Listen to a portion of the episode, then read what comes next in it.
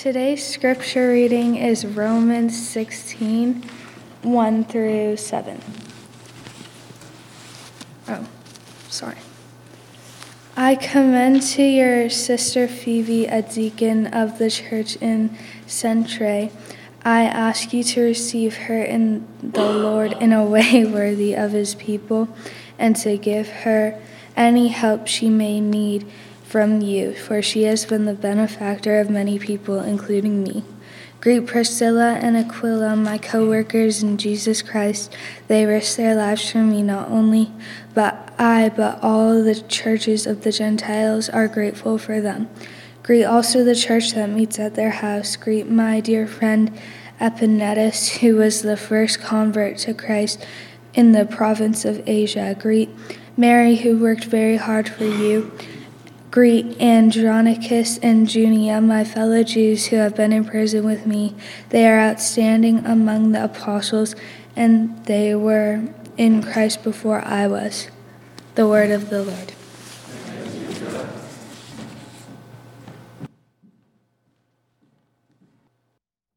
Before we get started, please join me in a word of prayer.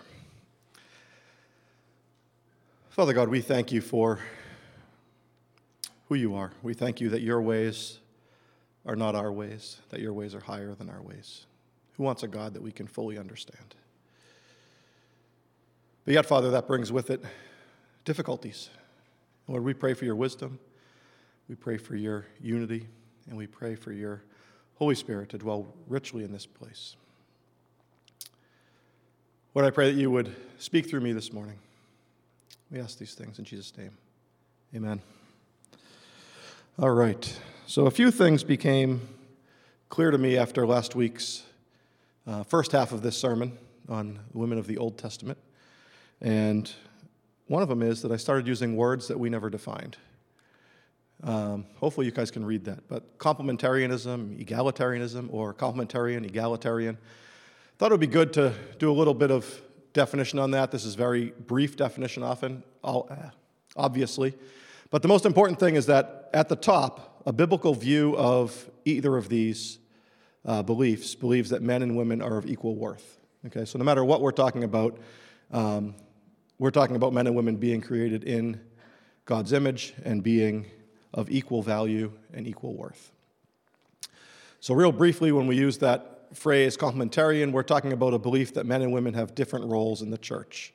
And on the egalitarian side, believing that men and women's roles are interchangeable in the church. And then the same for the home. And you can see the scripture references there. Same scripture reference I put for egalitarian on both of those.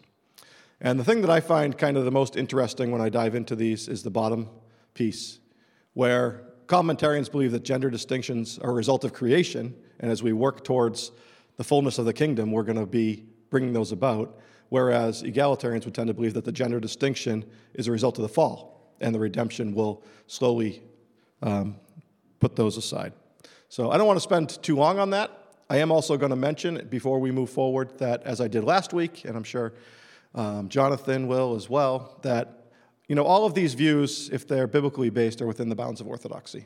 So we're just trying to wrestle with this topic and have some good discussion, some good thought on it, and ultimately, you know, where it takes us individually and as a church is, you know, up to the the working of the Holy Spirit and the, the people that we have. So, with that, I'm going to dive in a little bit more. So, just a recap of last week for any who didn't watch it or weren't here. We talked about all of these women of the Old Testament. That middle, uh, sorry, not middle, but the second line there, those are some of the women who were involved in saving Moses his mother, his sister, and his wife. The other names you're probably familiar with but just as a kind of a recap. And the theme that we saw come out of that was that God used women or is using women to save men or all of Israel. We see these stories throughout the Old Testament. And we wrestled a little bit with, you know, what does that mean, if anything, to us? So that's a little recap for us. And now we're going to dive into the New Testament. So I don't want to bury the lead, so I'm going to stay right up front.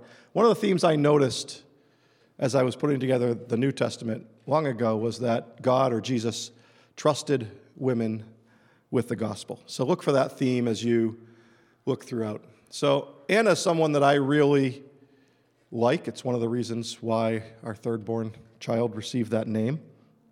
Um, Anna's kind of a tie from the Old Testament to the New in a way, right? So she was a prophet. She lived in the time before Christ was born. And she, it says, was in the temple day and night, fasting and praying. She was a widow for most of her life, um, and she was devoted to the Lord's work. And when Jesus was brought to the temple for the purification rites, which um, I'm not exactly sure, but I think it's somewhere around 40 days after birth, she basically came up and declared who the child was. She knew. Um, there was also a man there named Simeon who did the same thing. So we see God, the Holy Spirit, dwelling in and speaking through both uh, a man and a woman in that case. But that's kind of a, a, transition from Old Testament to New Testament. And it says here that um, she gave thanks to God and spoke about the child to all who were looking forward to the redemption of Jerusalem. So we're seeing that theme of the rescuing of the people of Israel. And then we fast forward quite a ways 30 years. Jesus' ministry is begun. And early on in his ministry, I'm sure you're all familiar with the story, he meets a Samaritan woman at the well as they're traveling. Jesus and his disciples are traveling. His disciples head off to get some food, and he's left there alone at the well. And this woman comes up, and she is there to draw water in the middle of the day. And Jesus asks her to give her a drink. And she's astonished because Jews didn't deal with Samaritans. Samaritans were essentially half Jewish, they had inbred with Gentile people. And she's astonished that Jesus is asking for a drink.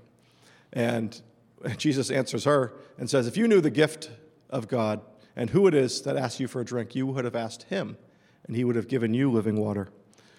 Of course, that's confusing to her, and they have a little back and forth about this living water. And he's, she's wondering how he's going to get it out of the well since he doesn't even have a bucket.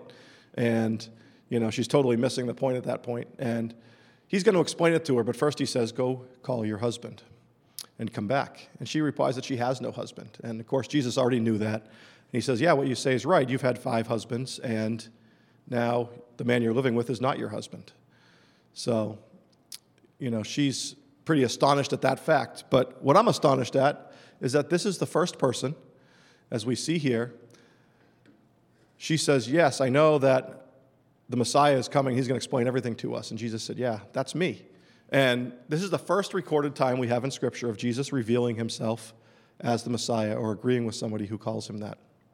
And he chose a woman who had led a sinful life. He chose a woman who was half Jewish. He chose a woman who was outcast from society. And you have to ask yourself, why? Why is that the choice that's being made there? What are we supposed to learn from that?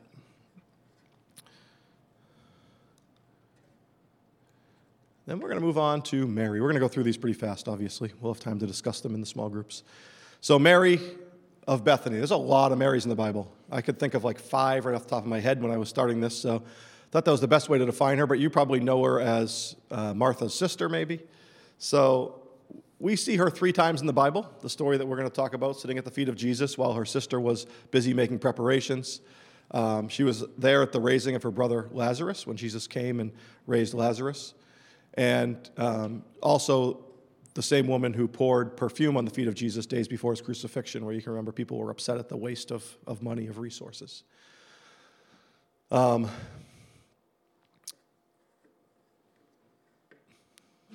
yeah, we don't need to talk about all the other Marys, but just clarifying who she is. So I think I went twice.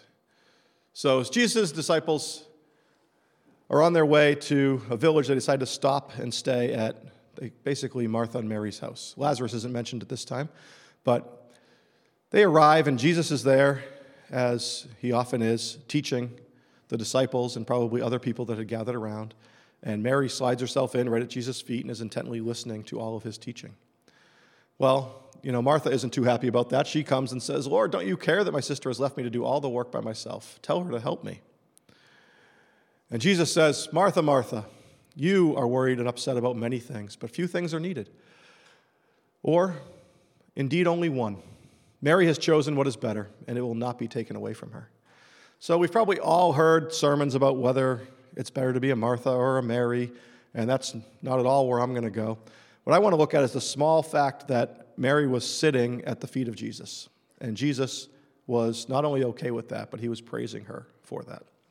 In that culture, people sitting at the feet of a rabbi were followers of the rabbi, were students of the rabbi, were people who were probably on a path to potentially be a rabbi themselves. So I think it's telling that Jesus is accepting uh, Mary into that position.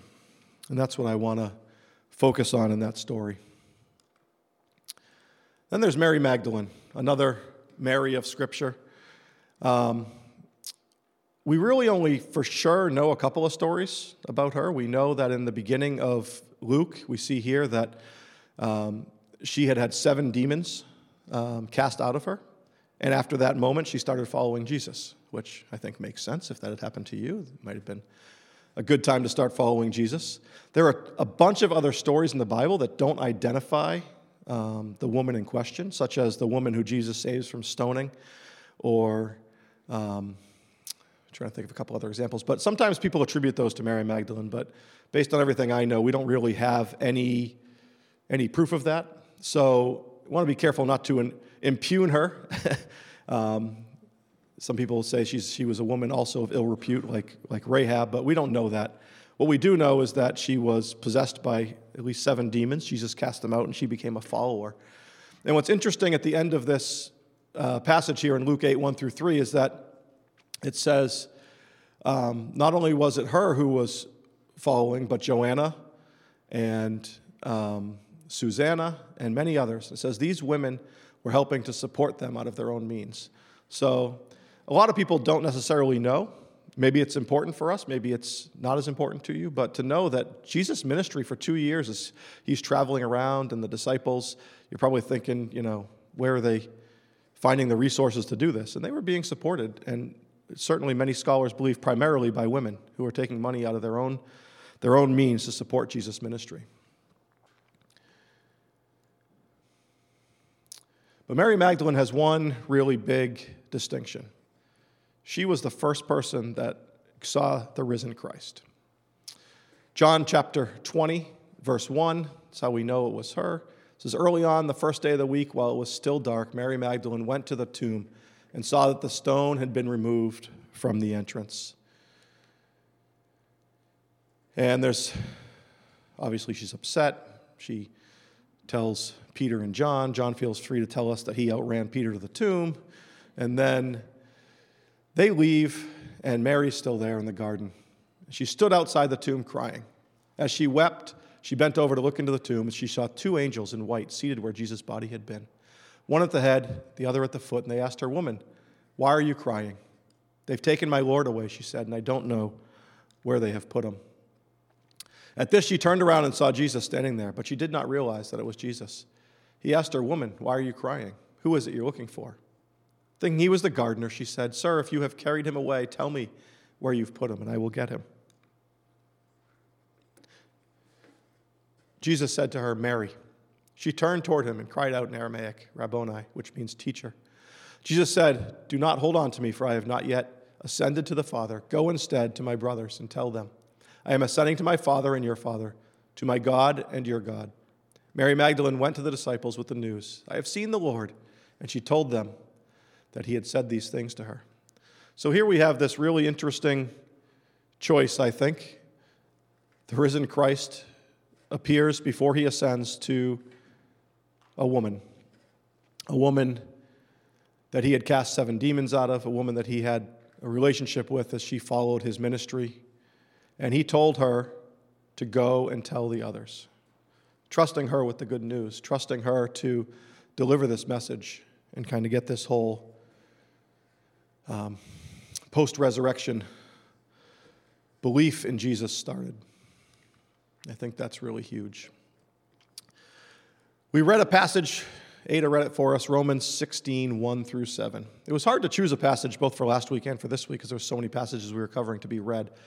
But I find this an interesting passage and one that we can struggle with because Paul is basically credited with, I mean, Paul is thought to be complementarian. Paul's passages in Timothy and in Titus are kind of the basis for much of the complementarian viewpoint in the home and in church. But here we see Paul at the end of his letter to the Romans in verses 1 through 7 commending many, many women. And starting with Phoebe.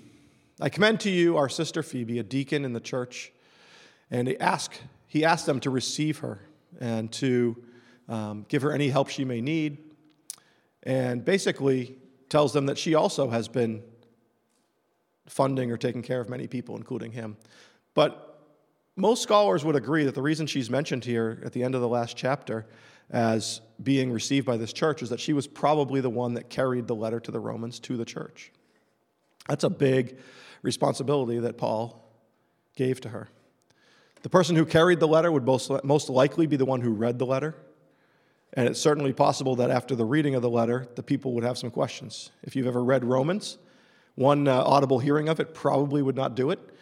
Um, so there's probably a lot of questions. And she very well may have been one to help explain some of what Paul was writing in Romans. And I think that's pretty interesting. He goes on to talk about Priscilla and Aquila, my co workers in Christ, and saying that they've risked their lives and that there is a church that meets in their house.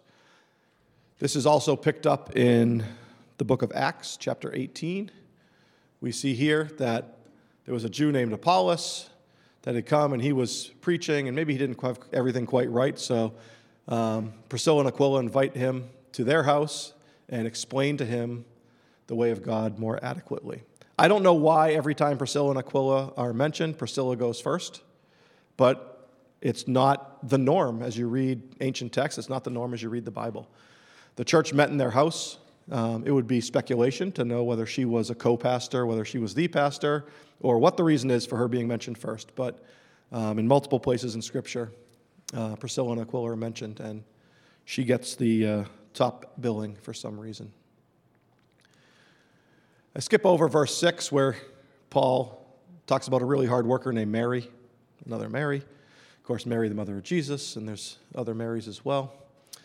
But in uh, verse 7, greet Andronicus and Junia, my fellow Jews, who have been in prison with me. They are outstanding among the apostles, and they were in Christ before I was. Now, that term among the apostles could mean that they were apostles, and among the apostles they were outstanding. It also may mean that they were thought well of by the apostles. So we don't know for sure that Junia was an apostle, uh, but it is another woman that's mentioned here. And at the very least, um, she was doing enough to be thrown in prison, which I think to me means that she was teaching about the way, as they called it, that she was, she was spreading the gospel. Whether or not she was actually an apostle, we won't know until we get to, to heaven one day. So, quick recap. I saw this theme of God trusting women, Jesus trusting women with the gospel. Again, just like last week, as we talked about women being used to save men in all of Israel, certainly men were used as well. Um, and as you see throughout the New Testament, plenty of men that are trusted with the gospel. But it is interesting that it was not men alone, that God trusted women with the gospel. And as I was thinking about this early this week, I kind of had this epiphany. Um, and this verse came to my mind For I am not ashamed of the gospel, because it is the power of God that brings salvation to everyone who believes. Romans 1 16, also Paul, the start of that book. And so, if the gospel is salvation, then God trusting women with the gospel, if gospel equals salvation, kind of get into my math and engineering background, we can swap those out. And God is using women to save all of humanity. Not just women exclusively, obviously, but He's using them. He's trusting them to share the gospel. So then we see the Old Testament theme God using women to save men or all of Israel. New Testament theme God using women to save all of humanity. And I think probably if I didn't have the extra time to do this over two weeks, I might not have seen that synergy there. But yeah, that's really that's really the point. I think that might be my last slide. It is. So I'm going to leave that up there for a second. Or I'm not going to leave that up there for a second. I am going to leave that up there for a second. So as we head out into our small groups, I mean, I just want to, to point out, you know, I said last week that I grew up um, in a complementarian family in church and just believed it because that's what was taught. As I looked into it, kind of became 70% sure that that was pretty good, that that made sense. Really struggled through all of the passages that we may get to um, after Easter, really diving into some of the more complicated stuff. Um, but didn't find a lot of those uh, explanations compelling. How can I dismiss some of the things Paul has said?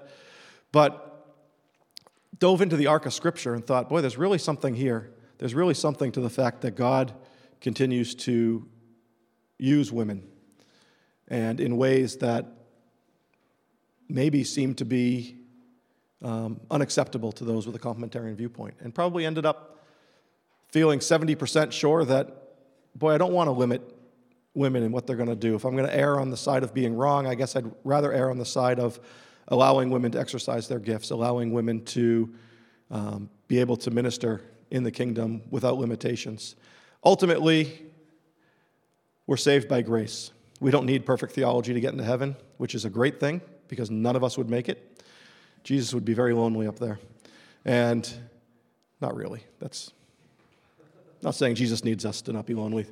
That's heresy. I didn't say that.